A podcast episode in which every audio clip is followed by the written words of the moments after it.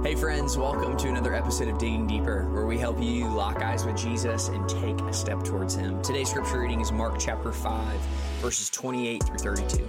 God's word says this For she said, If I can just touch His clothes, I'll be made well.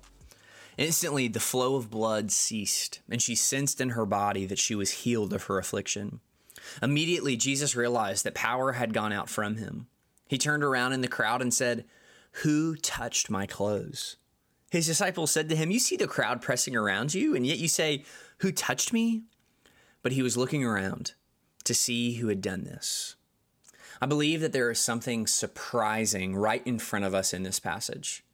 Just, just as an exercise, I want you to imagine what this woman looked like.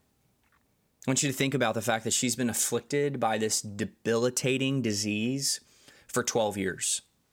I want you to imagine it and to think about what she looked like because she spent all of her financial resources in the attempts of getting better.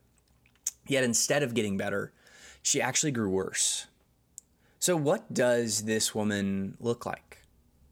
What does she smell like? How is she dressed? Do you do you see her?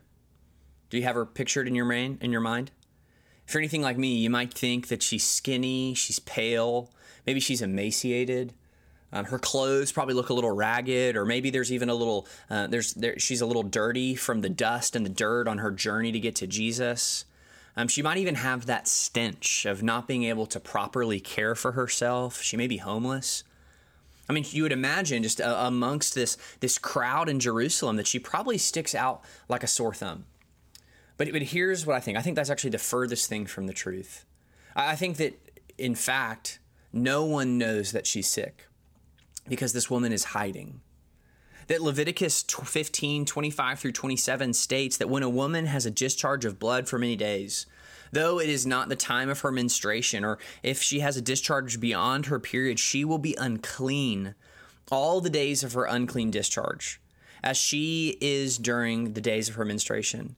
Any bed she lies on during her days of discharge will be like a bed during her menstrual impurity. Any furniture she sits on will be unclean. Everyone who touches them will be unclean. He must wash his clothes, bathe with water, and he will remain unclean until evening that according to this Levitical law, this woman was prohibited from being around people. That she would not have been able to make her way into the town square because of her ailment. Her social stigma that surrounded her automatically meant that she was an outsider. And this was a daily thing for 12 years. And further, I think it's compelling that when Jesus asked, Who touched me? that none of the disciples went, You know what? I bet it's that skinny, pale, emaciated, sick girl over there. No. Nobody knows that she's suffering because she's hiding. We can learn a lot from this woman. So often, friends, our first reaction to sin and suffering is insulating and hiding. That we don't want anyone to know what is happening inside of us. The healing of this woman and our healing is wrapped up in our willingness to acknowledge our sin, to acknowledge our ailment, confess it to Jesus, and believe in faith that He can make us well. So today, if you are hiding, if you, if you are pushing others away, the encouragement is to come out of hiding and to come to Jesus.